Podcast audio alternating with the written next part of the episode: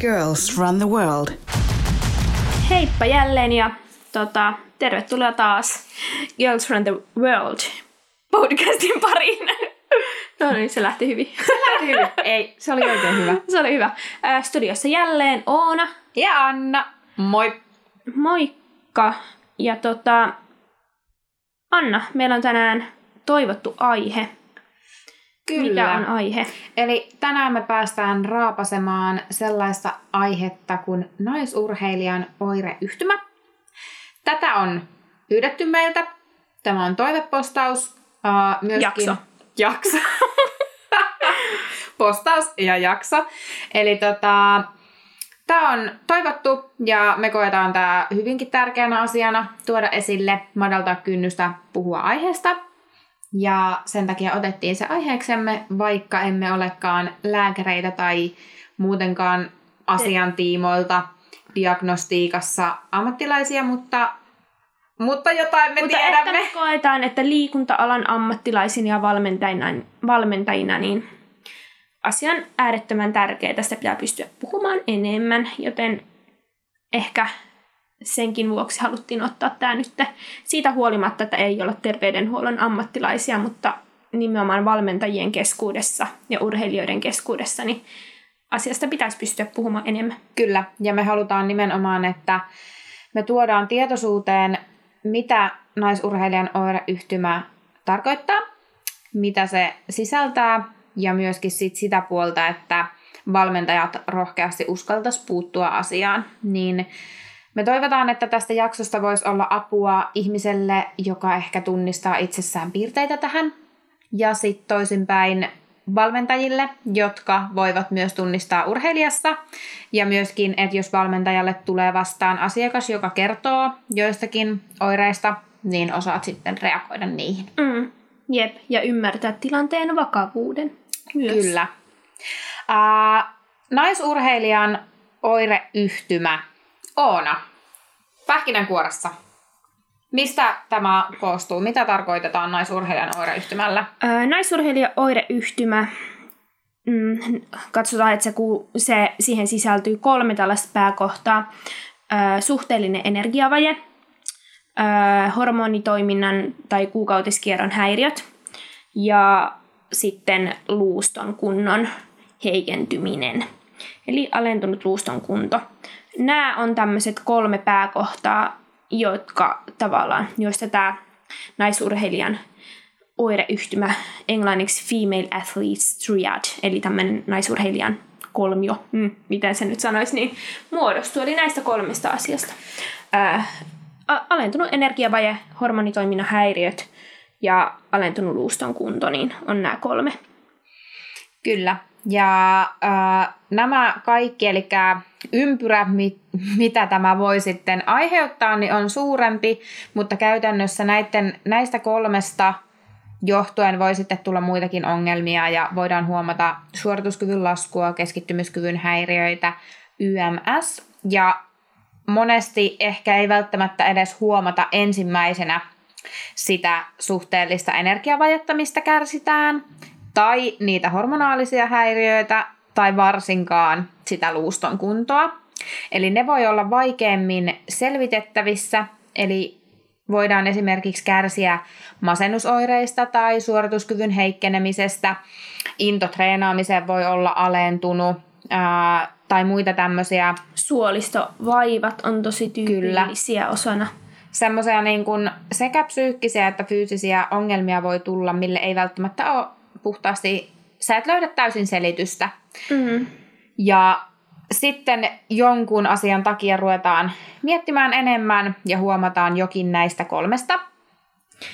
Ja ehkä se, mikä on se yleisin, ehkä mikä on jo aika pitkälle edennyt, niin on tämä luuston kunnon heikentyminen, mikä ilmenee sitten erilaisena rasitusmurtumina tai ää, jopa ihan siis loukkaantumisesta johtuvina murtumina, että se luuston kunto on jo niin heikko.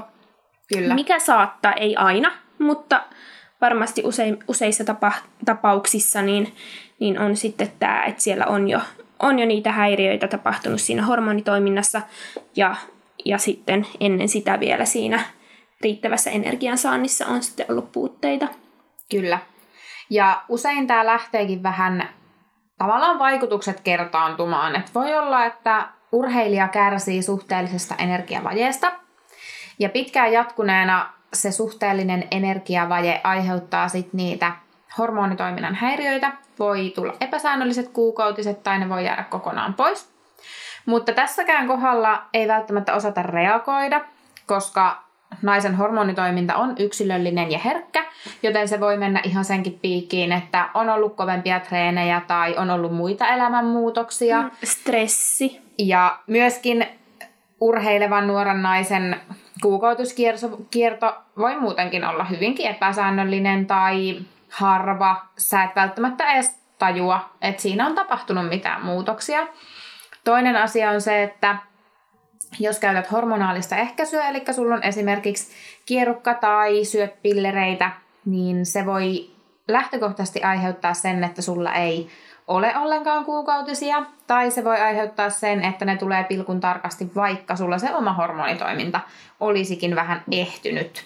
Ja koska näitä molempia yllä olevia on vaikea välttämättä huomata, niin tilanne saattaa mennä niin pitkälle, että se meidän luuston kunto heikkenee, eli puhutaan luuston tiheyden alenemisesta. Voi, voidaan huomata siinä vaiheessa, kun se on hiukan alentunut, tai pahimmassa tapauksessa ollaan sitten jo siellä osteoporoosi-tilassa, eli voidaan huomata siellä luustossa selkeä, selkeää alentumista. Ja niin kuin Oona tuossa sanokin, niin usein huomataan esimerkiksi toistuvien rasitusmurtumien tai muiden pohjalta. Saatetaan tehdä luuston tiheysmittaus ja huomataan sieltä. Ja sitten tätä lähdetäänkin purkaa toisinpäin. Eli ruvetaan miettimään, että voisiko siellä hormonitoiminnassa ja hormonitasoissa olla vikaa, koska se luusto on niin päässyt heikkenemään. Ja jos huomataan, että on, niin sitten aletaan miettiä syitä, minkä takia se hormonitoiminta on alentunut. Ja tässä kohtaa päästään sinne kohtaan, että huomataankin se suhteellinen energiavaje. Jep. Joo, suhteellinen energiavaje ja minkä takia se on nimenomaan suhteellinen energiavaje. Eli sillähän tarkoitetaan sitä, että se energian saanti suhteessa siihen, mitä sä oikeasti kokonaisuudessaan se sun perusenergian tarve ja, ja aktiivisuus ja treeni, eli minkä verran sä tarttisit sitä energiaa, niin se on riittämätöntä. Ja varsinkin silloin, kun reenataan paljon, niin se energian tarve voi olla oikeasti todella suurta. Kyllä. Ja verrattuna siihen toiseen samankokoiseen ää, ei-urheilevaan henkilöön, niin vaikka näennäisesti vois, voisin näyttää siltä, että se syöt tosi paljon, mutta jos se verrataan aina siihen ei-urheilevaan henkilöön, mm. toiseen samankokoiseen ihmiseen, niin voikin olla, että siitä huolimatta se sun energiansaanti on aivan liian alhainen. Kyllä täyttämään sen sun todellisen tarpeen. Kyllä, ja se suhteen, nimenomaan suhteellinen energiavaje, se voi muodostua tosi huomaamatta. Ja ehkä nimenomaan korostuu, että mä en, mä en usko, että välttämättä on edes niin iso ero siinä, että onko miehillä ja naisilla tämä suhteellinen energiavaje, että musta tuntuu, että miesurheilijoilla voi olla yhtä lailla tätä suhteellista energiavajetta, mutta miesten hormonitoiminta on hyvin erilainen kuin naisilla. Miehillä ei huom- voida huomata heti sitä, että et hei, häneltä puuttuu kuukautiset toisin mm. kuin naisella. Mm.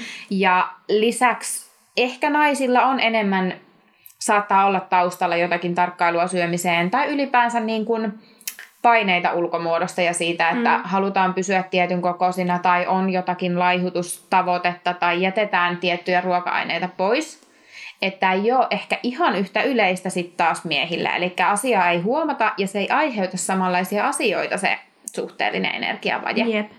Ja sitten vielä, kun mietitään, että missä vaiheessa tämmöinen saattaa olla yleisimmillään, niin on nimenomaan siinä, siinä vaiheessa, kun niin kuin murrosiässä Kyllä. Ää, nuorten naisten keskuudessa, jolloin voi olla muutenkin epävarmuutta sen oman kehonkuvan kanssa ja, ja se kroppa alkaa muuttumaan, mutta myöskään se meidän luusto ei ole ehkä vielä ihan niin kuin, ää, parhaimmillaan, tai se ei ole vielä niin kuin, muovautunut siihen vahvimpaan olomuotoonsa, ja silloin jos reenataan paljon ja ehkä vähänkin tavallaan kun tarkkaillaan liikaa sitä syömistä, ettei syötäisi mm. liikaa, niin todellakin tämä riski voi olla sitten voi olla suuri ja ehkä siinäkin mielessä myös niin kuin naisten keskuudessa yleisempi. Mm. Toki varmaan nykypäivänä myös miesten, miesten niin kuin, ja poikien keskuudessa toi ulkonäkökeskeisyys ehkä tuon somenkin kautta ja, ja tuon median, median kautta niin kuin on, on lisääntynyt ja kasvanut, mutta että niin kuin sä sanoit, niin miehillä se hormonitoiminta on erilainen. Kyllä. Ja ei niin kuin, siinä on vähän sitten erilaisia mekanismeja taustalla Kyllä. kuin naisilla. Ja just tässä suhteellisessa energiavajeessa, niin mulla tuli ihan semmoinen niin omakohtainen kokemus tästä niin kuin syömiseen suhtautumisesta noin niin kuin nuorena. Eli koska periaatteessa se vaikuttaa, missä ympäristössä sä oot. Jos sä oot urheilijoiden keskuudessa, niin siellähän, jos sä ajattelet treenileiriä, missä on paljon urheilevia ihmisiä, niin siellä kannustetaan riittävää energiansaantia ja sä syöt siellä paljon ja se on normaalia ja kukaan ei katso, kun sä menet hakemaan toisen lautasellisen ruokaa, että aha, Oona meni sitten hakemaan toisen lautasellisen. Mutta mä muistan ainakin tosi vahvasti itse, että siinä yläkouluikäisenä, kun todella monet alkaa tarkkailemaan sitä. Pitää, keho muuttuu ja ollaan epävarmoja siitä, niin aletaan vähentämään sitä syömistä. Se on valitettavan yleistä nuorilla naisilla. Ja sitten kun sä oot itse urheilijana silleen, että sä kävelet sinne koulun ruokalaan ja lappaat sitä ruokaa siihen lautaselle samalla lailla kuin urheilijat lappaa. Mm.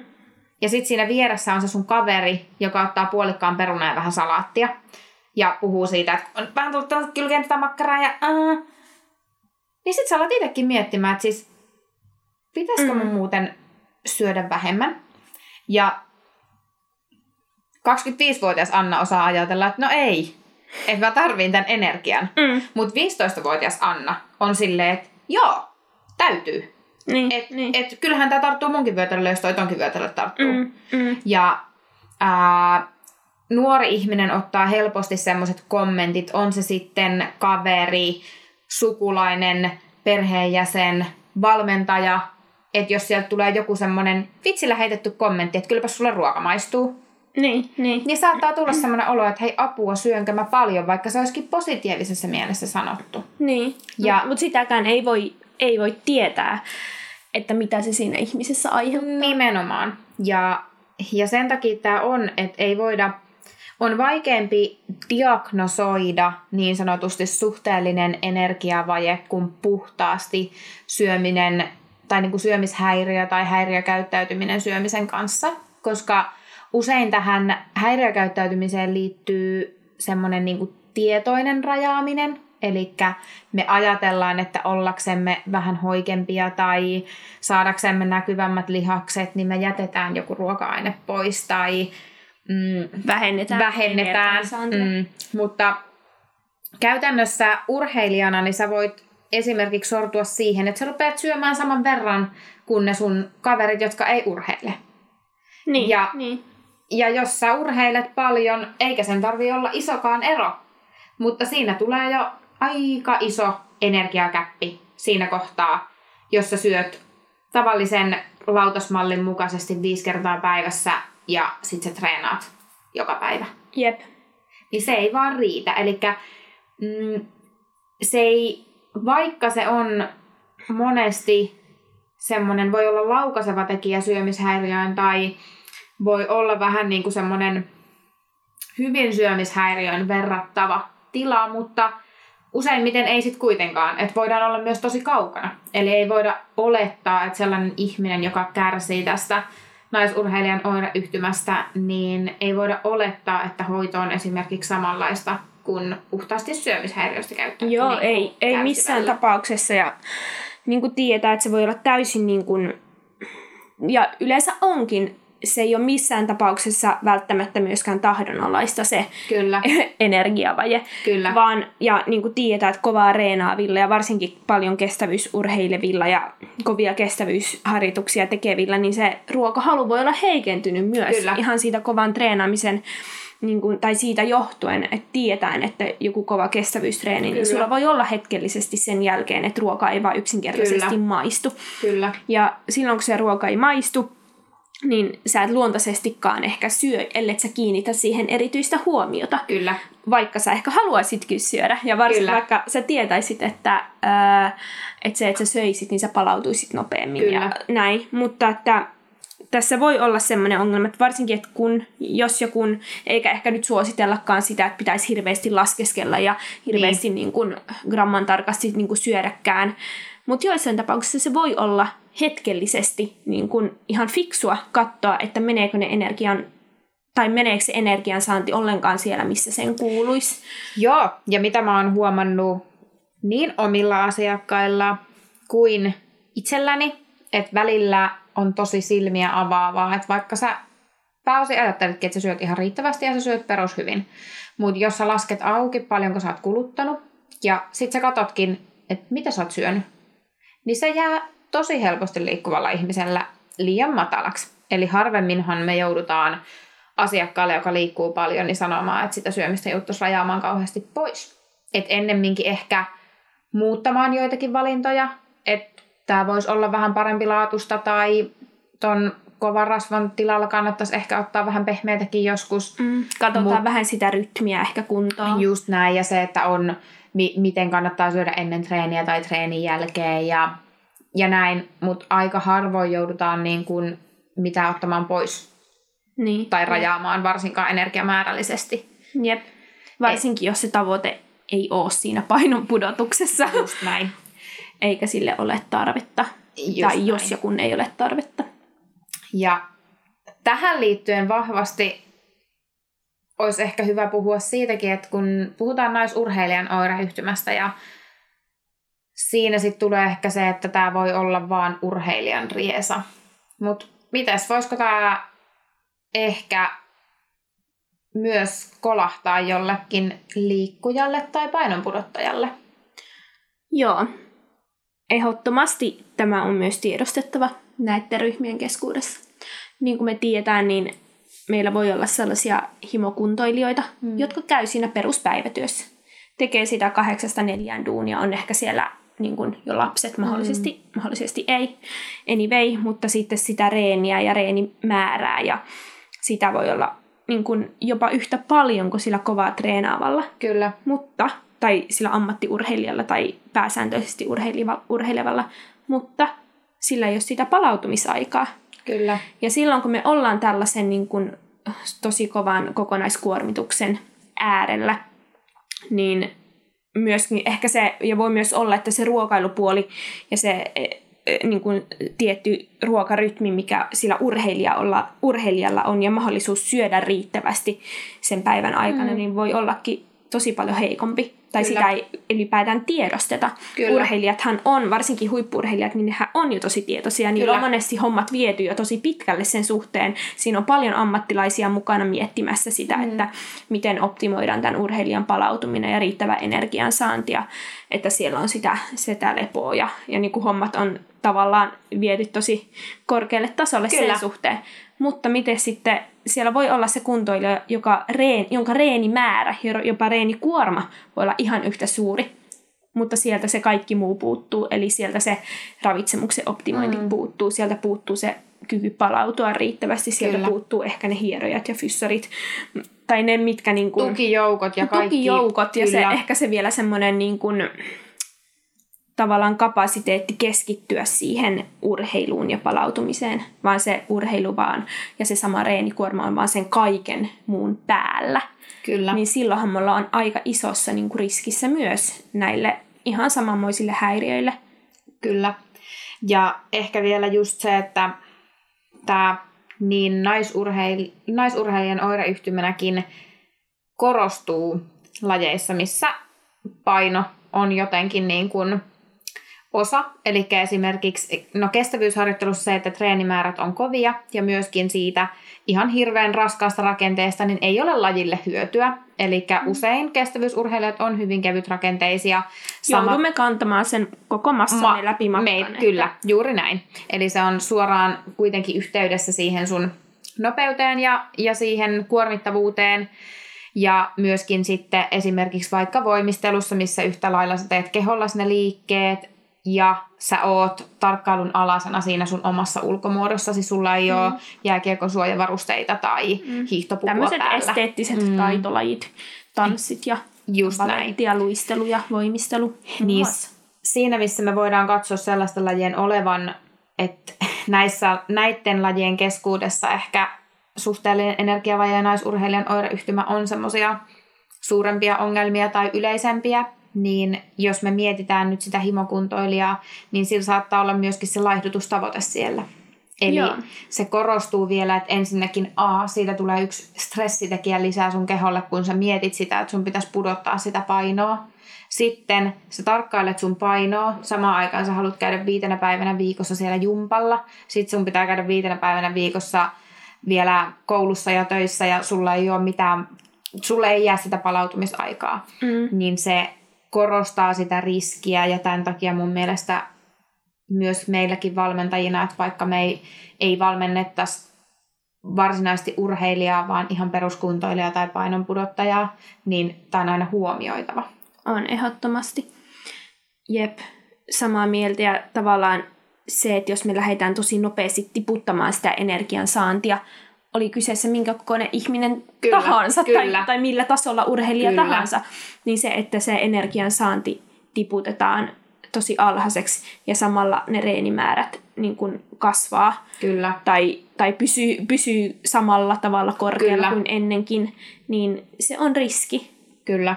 Ja se on huomioitava ja, se, ja myös se, että kuinka tämä ihminen sen kokee, onko se, kokeeko se siitä stressiä. Me tiedän, että stressikin on Kyllä. Iso, silloin iso vaikutus siihen meidän muun muassa niin kuin, tavallaan hormonitoimintaan ja, ja moniin asioihin. Joo, ja ehdottomasti, että tavallaan äh, hormonithan voi mennä sekaisin ihan mistä vaan. Ja, ja monesti varsinkin stressi tai joku henkinen kuormitus, univaikeudet, vähäinen palautuminen, niin voi olla se laukaiseva tek- tekijä siihen niin kuin hormonitoiminnan ehtymiseen, koska meidän keho ajattelee, että se käyttää mieluummin energiaa niihin asioihin, mitkä on meidän elämisen kannalta ehdottomia. Välttämättömiä. Että me, että me pysytään hengissä. Eli suljetaan niitä toimintoja pois, mitä me ei tarvita pysyäksemme hengissä. Mm.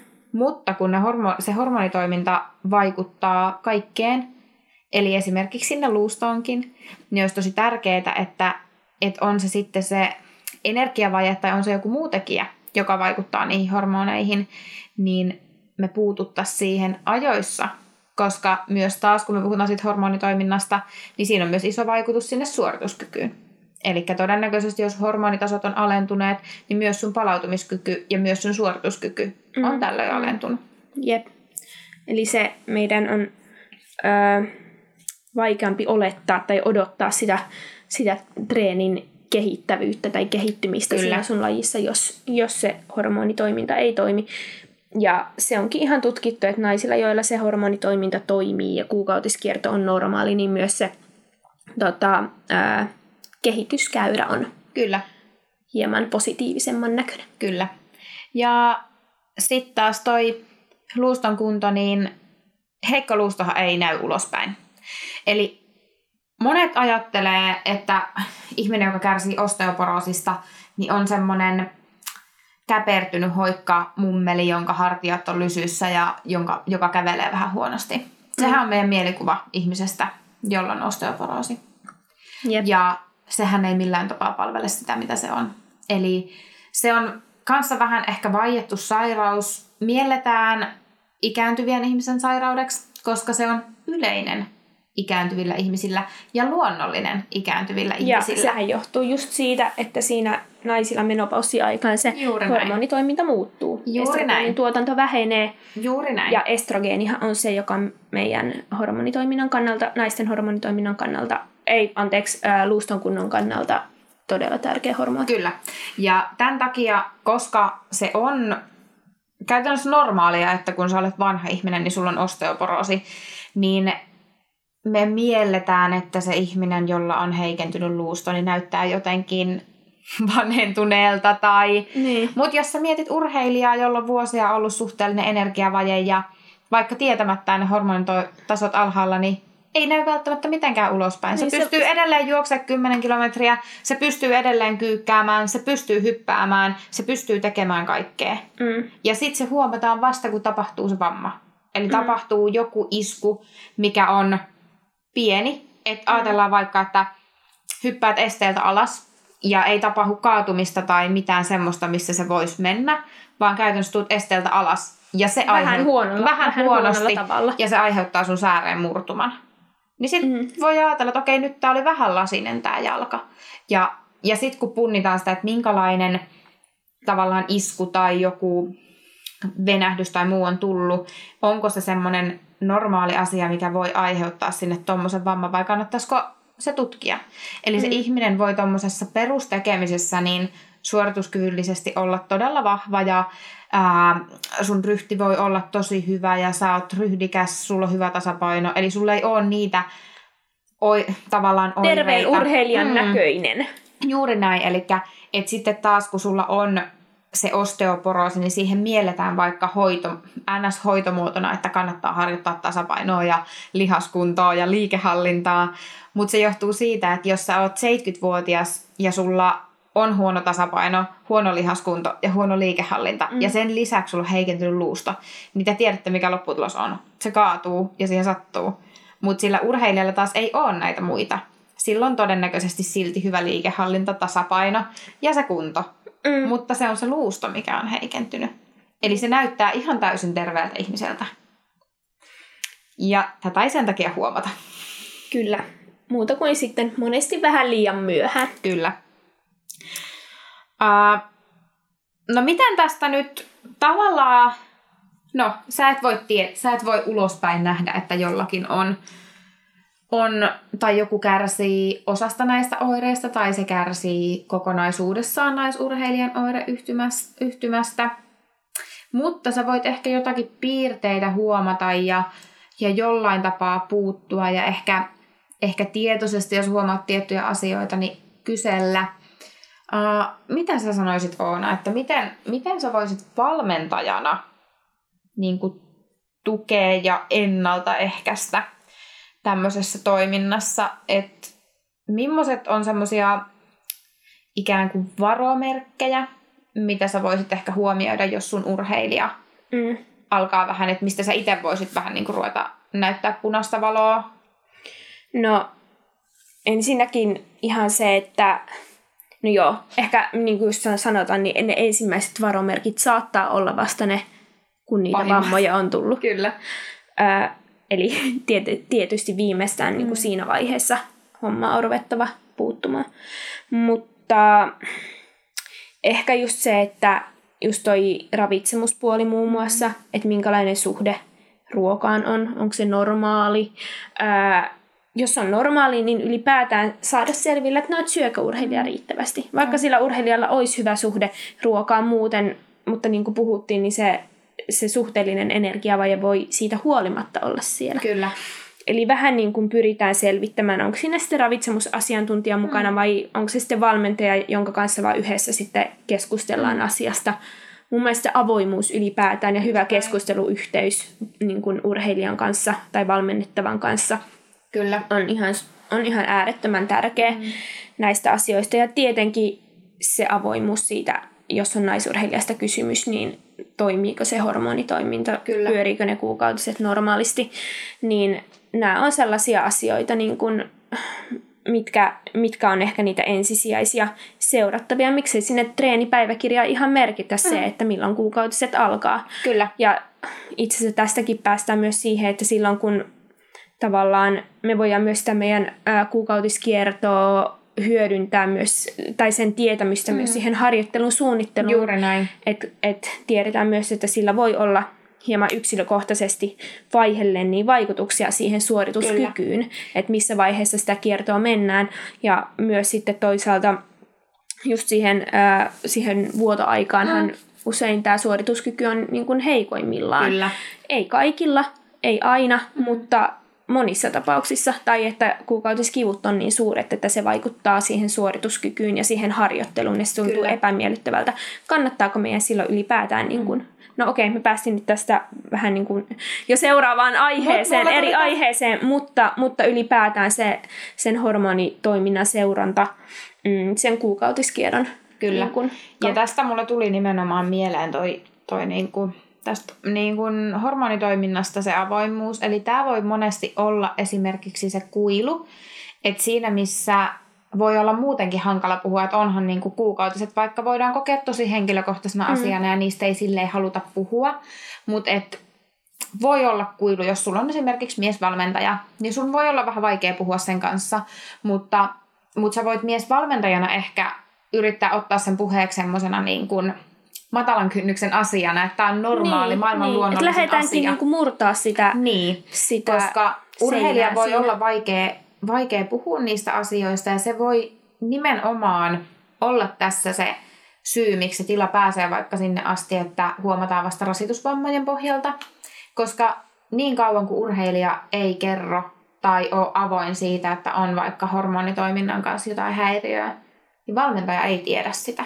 Mm. Eli käytännössä juurikin tämä, että olisi niin kuin ihan vaikka säännöllisesti käytössä, on se sitten vaikka joku kartoituskeskustelu tai muu, kun ko- käydään koontia vaikka kaudesta, niin että onko kuukautiskierto normaalilla tasolla, ja joskushan voi, vaikka se kisastressikin tehdä sen, että ne on myöhässä tai mm. muuten, mutta että onko vuoden aikana normaalisti toiminut mm. sun hormonitoiminta. Mm. Että pieniä poikkeuksia, mutta että onko se pääosin normaali.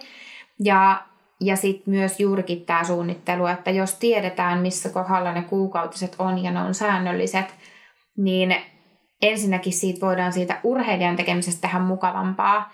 Et varmaan iso osa urheilijoista nostaa kättä pystyyn siinä vaiheessa, että mieluummin jättää vaikka se uimahallitreenin välistä silloin, kun sulla on kuukautiset.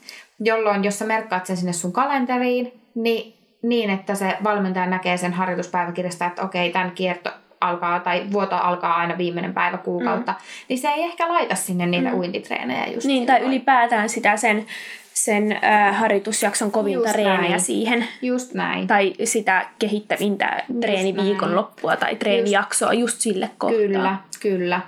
Et avoimuus on mun mielestä niinku tosi, tosi tärkeä. On.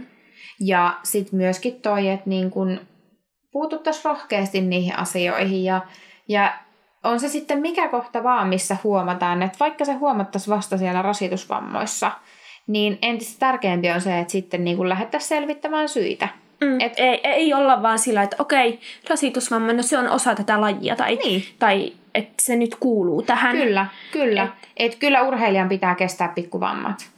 Niin, tai ylipäätään mm. se, että no, että täällä nyt yleensä nyt juoksijoilla on näitä rasitusmurtumia, mm. että, että se nyt vaan pitää käydä Kyllä. läpi.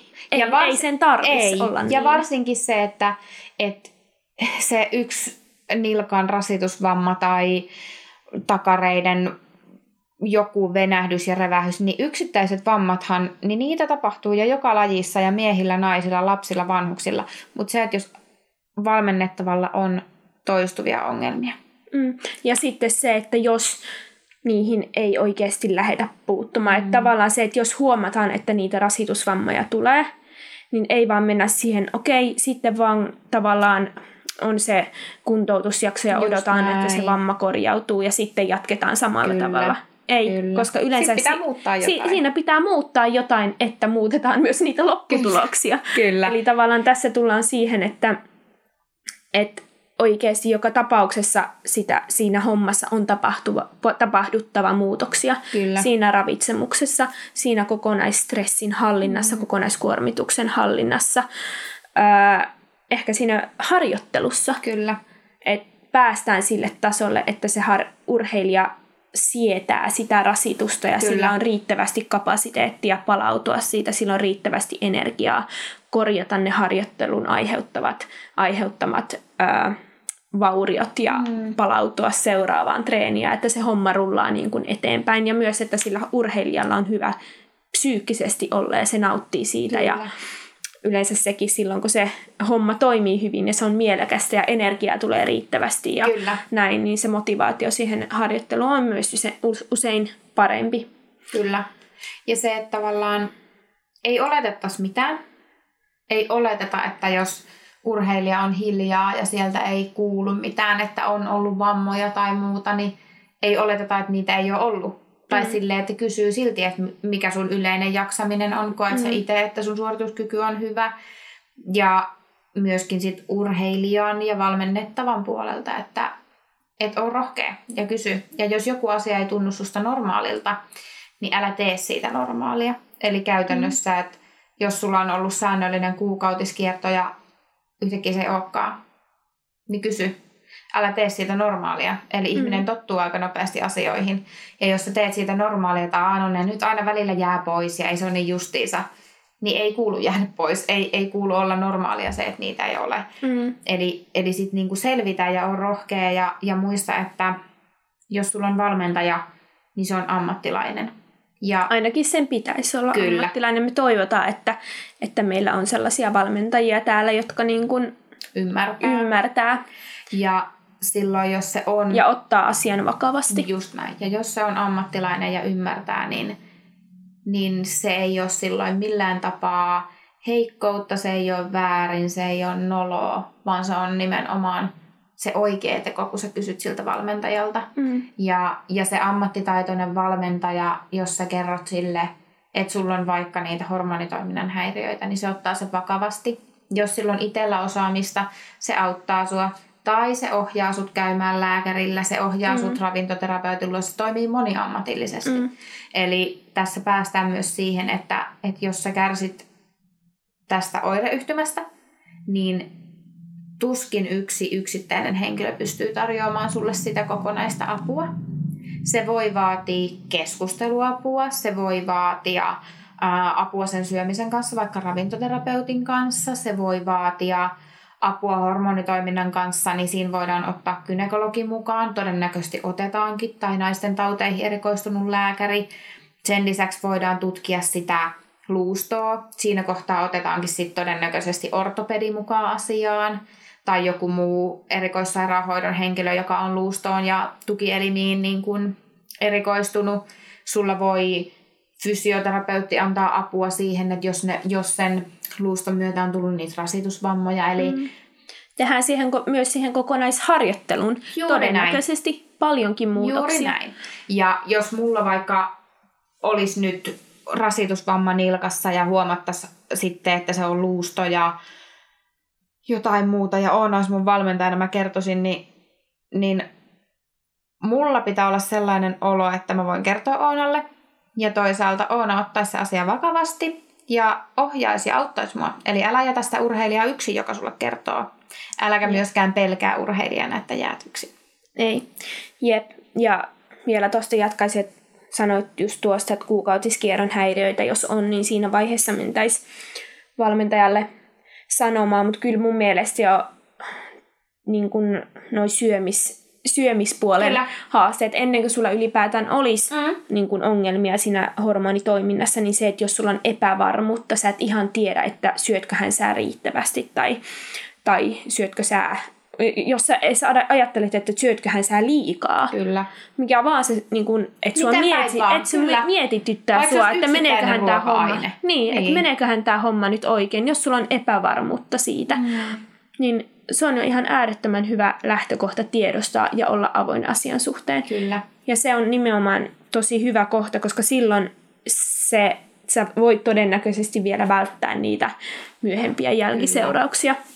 Vaan ja. sitten kun sä sanot sen, okei okay, sitten tehdään vaikka se ravintoanalyysi ravintoasiantuntijan kanssa, selvitetään onko homma niin kuin jotakuinkin hallussa, mm, mitä jotain pieniä viilauksia sinne ehkä mm. voisi tehdä, että voidaan vielä varmistaa se, että se, se energiansaanti pysyykin siellä, missä, missä niin kuin täytyy. Niin mun mielestä jo tässä vaiheessa voi olla ja täytyykin olla avoin, Kyllä. jos sua mikään mietityttää.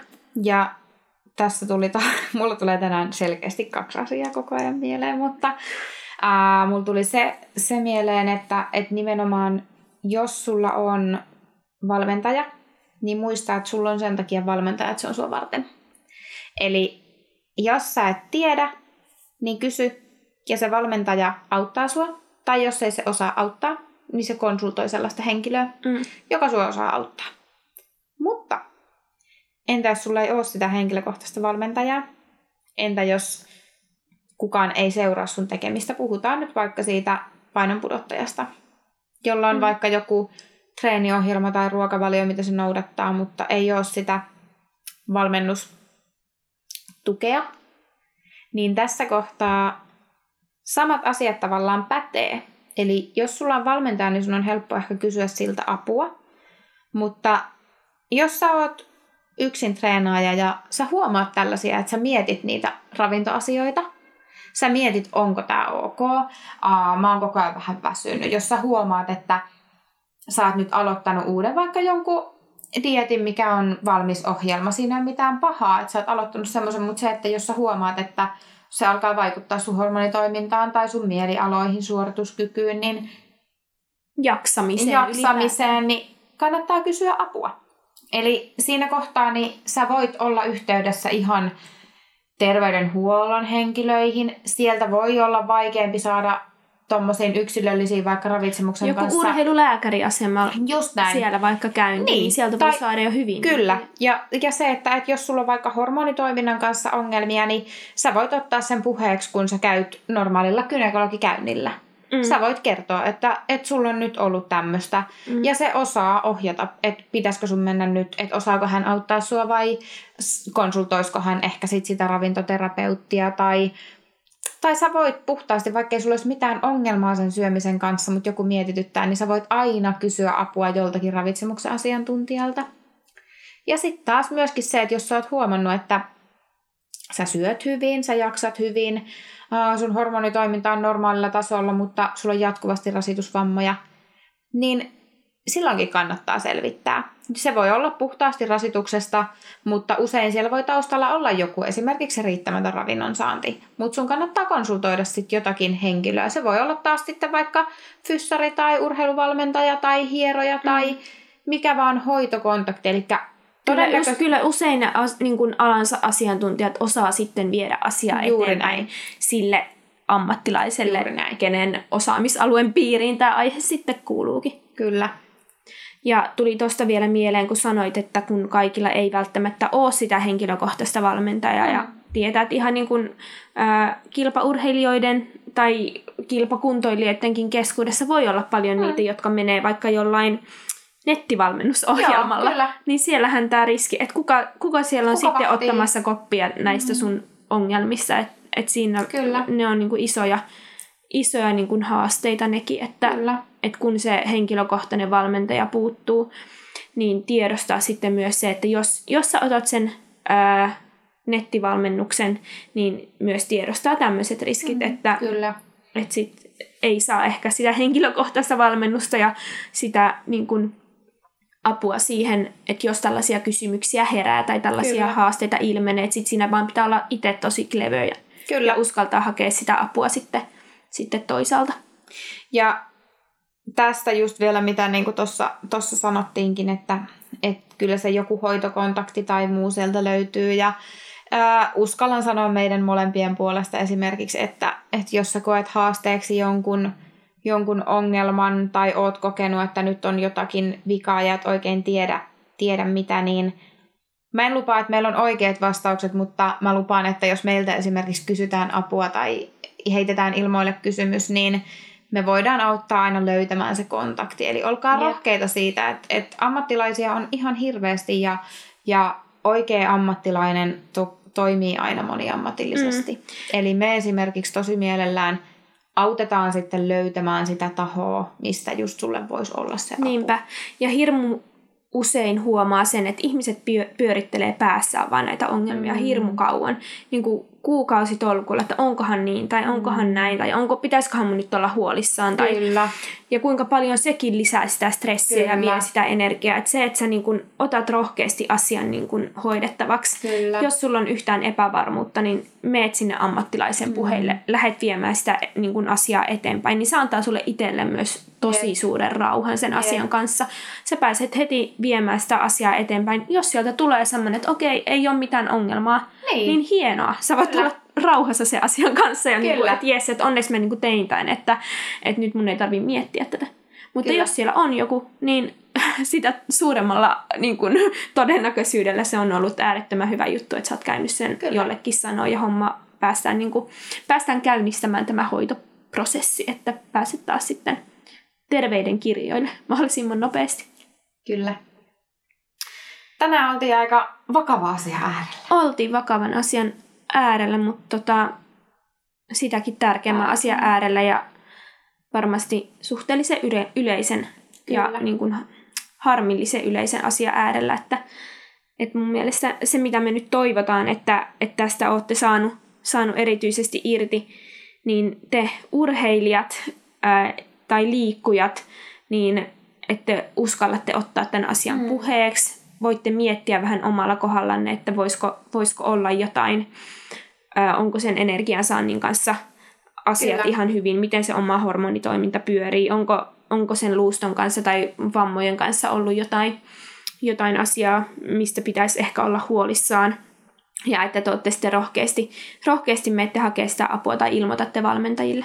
Ja Kyllä. sitten taas valmentajille se, että olkaa tekin avoimia sinne urheilijan puoleen. Kyllä. Eli niin kuin ymmärrätte tämän asian, asian vakavuuden ja uskallatte keskustella näistä asioista myös urheilijan kanssa. Tai jos urheilija tulee sulle sanomaan asiasta, niin te oikeasti otatte sen vakavasti Kyllä. ja kuuntelette sitä urheilijaa Kyllä. ja lähdette viemään asiaa yhdessä se urheilijan kanssa eteenpäin. Kyllä. Me voitaisiin laittaa tuonne meidän Instagramiin toi kolmio, mikä liittyy tähän naisurheilijan oireyhtymään, niin se ehkä auttaa hahmottamaan, mistä puhutaan. Ja Jep. Laittakaa kysymyksiä, kertokaa mitä ajatuksia aihe herätti ja Kyllä. olkaa rohkeita. Olkaa rohkeita. Toivottavasti saitte tästä, tästä sitten mahdollisimman paljon irti. Kyllä. Yes. Kuulemisiin. Kuulemiin. Girls run the world.